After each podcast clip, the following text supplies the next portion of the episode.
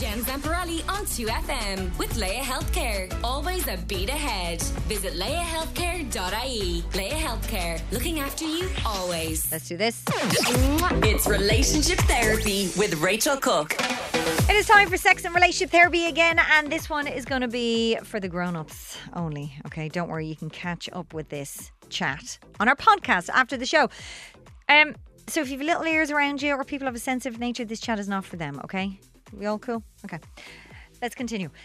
So nowadays, everyone is always giving out about the apps, the hookup culture, and how empty the experience can be. That's why we thought we might try to take a different approach and ask. What is the best way to enjoy a one night stand? Never tried it myself. So I have to ask our resident sex and relationship expert, Rachel Cooke, is on the line. How are you, Rachel? Hiya, Jen. Oh, it's all this is all new to you now, so All you'll be new. educated today. Oh, no. Okay, so what actually counts as casual sex these days? Ah, you know, I think for most people, what they'll say is it's sex where there's kind of no strings attached, and by what pe- what people generally mean by that is they don't have you know massive amounts of kind of complicated feelings for the other person whether that's that they're super into them so some people are very able to kind of separate sex and emotions for other people they're very mixed in but anyway casual sex is usually someone that you're not in a committed relationship with but obviously that can take many forms so it's going to have different definitions depending on the person okay. And what are the main reasons people do it? And uh, do we know a percentage of people who are out there having hookups? Oh, so the main reason people do it, I mean, there's there's tons of reasons. Do you know what? There's like some people do it for fun, exploration, escapism. Some people have casual sex or you know hookups to try and get out, get over, or you know move on from an ex. Um, some people do it to boost their confidence. Some people do it to boost their self worth. Um, th- you know, there's loads of kind of positive, negative, in between reasons that people do it. Um, some people feel that they're, you know, would really like to be in a committed relationship, but they would also really like to have sex. So it's kind of like a stopgap. Um, and for other people, it's, you know, very much something that they enjoy as a way to feel kind of in their bodies, enjoy getting to know people. Um, you know, they see it sometimes maybe even like, you know, to going to, to do some dancing or, you know, to learn a new language or something like that. So there's loads of reasons why people do it. And the percentage, the percentage is kind of difficult because it seems quite generational to a degree. A lot of the, the research out there is really varying.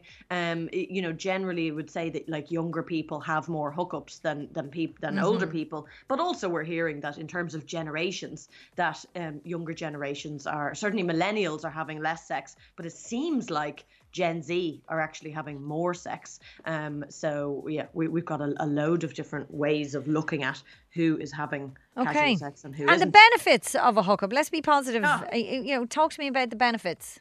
Yeah, there's potentially loads. You know, it might be again that you get to meet people, you feel better about your body, you learn stuff about um, sex, um, that you feel really just like transported by it. You know, it can really boost people's mood. Um, it can provide you with lots of like fantasy material later on. Some people really enjoy the anticipation of hookups.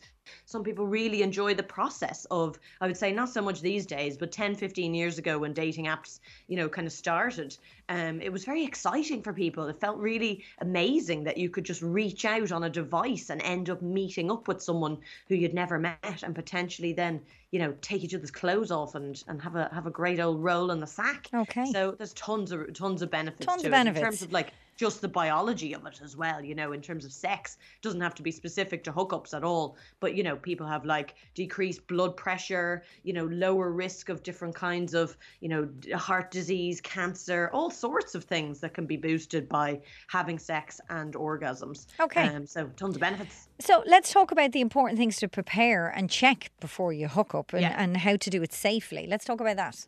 Yeah. Okay. So prep prepping for it, I would say kind of have a have an idea of what you want. This is something that I often hear from people who ended up having a disappointing kind of hookup. It's because they were expecting the other person maybe to really fall for them and to, for them to get into a you know committed relationship afterwards. Now it's not to say that you shouldn't ever be having a hookup if you would like to be in a relationship, but if you're projecting a lot of that expectation onto the hookup, then you may well Hello? What is going on today?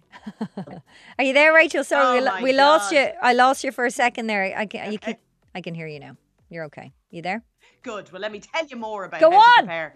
Um, go on. So it basically know what you want beforehand Okay. out of it. You know, Okay. you might not get that, but have Good a good advice. idea of yeah, know what you want. Know what you want. Okay. And then, well, and then one other thing, Jen, is to like prepare in terms of your actual physical space. You know, if you're the one hosting, Yeah, go on. particularly, you know, if you're, you know, obviously some people hook up in, you know, I don't know, could be a hotel, could be, could be a, a you know, a nightclub toilet, could be anywhere. But um, if you are doing it in your home, you know, probably just have a couple of things prepared.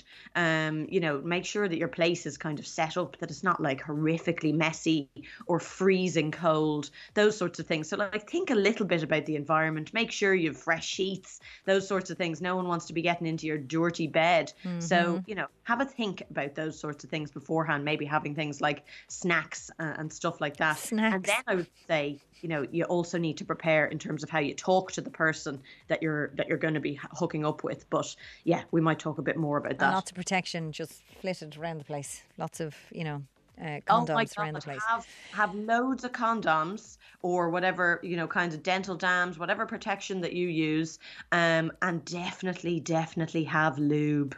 Have lube. You finally got it in there. I've been I missing mean, out it's for a been few two. weeks. It, yeah, it's the first lube of the year. I love it. Okay. Um. Okay, so that's it. it- it- Can I talk? You mentioned host there. So if you if you do inverted commas host, is it okay to kick the other person out after, or should you offer the other person to stay the night? Like, what what's the etiquette there, or is it Yeah. cringe to even offer? uh, You know, talk to me. Yeah, it's it's really varied on this, and again, I find it's quite generational, cultural. There's certain like pockets of kind of people I've found who are very, very sure that like you de- the etiquette is that you definitely don't stay over, and others who you know I'd say particularly of older generations who would say you know I'd much rather not be kicked out straight after sex. It can make you feel a bit kind of used or whatever. So again, I would say you know, it might feel a bit difficult beforehand because you don't necessarily know whether you're going to have sex with this person. So you don't want to be like, right, so if we have sex tonight, you want to stay the night? But I kind of recommend doing something along those lines, just so that you, you know, particularly I would say because it tends to be women who have a worse time with hookups when they're having sex with men than the other way around or o- any other kind of gender pairing um particularly if you're a man having sex having casual sex with a woman i would say you know check in about this because you know, often it can just feel really shite to be kicked out straight after sex or to feel like you're overstaying your welcome. So I would say don't expect that you're going to stay over. But I would say, you know, Have if you know for sure that you really don't want the person to stay, let them know beforehand so they don't just feel booted out.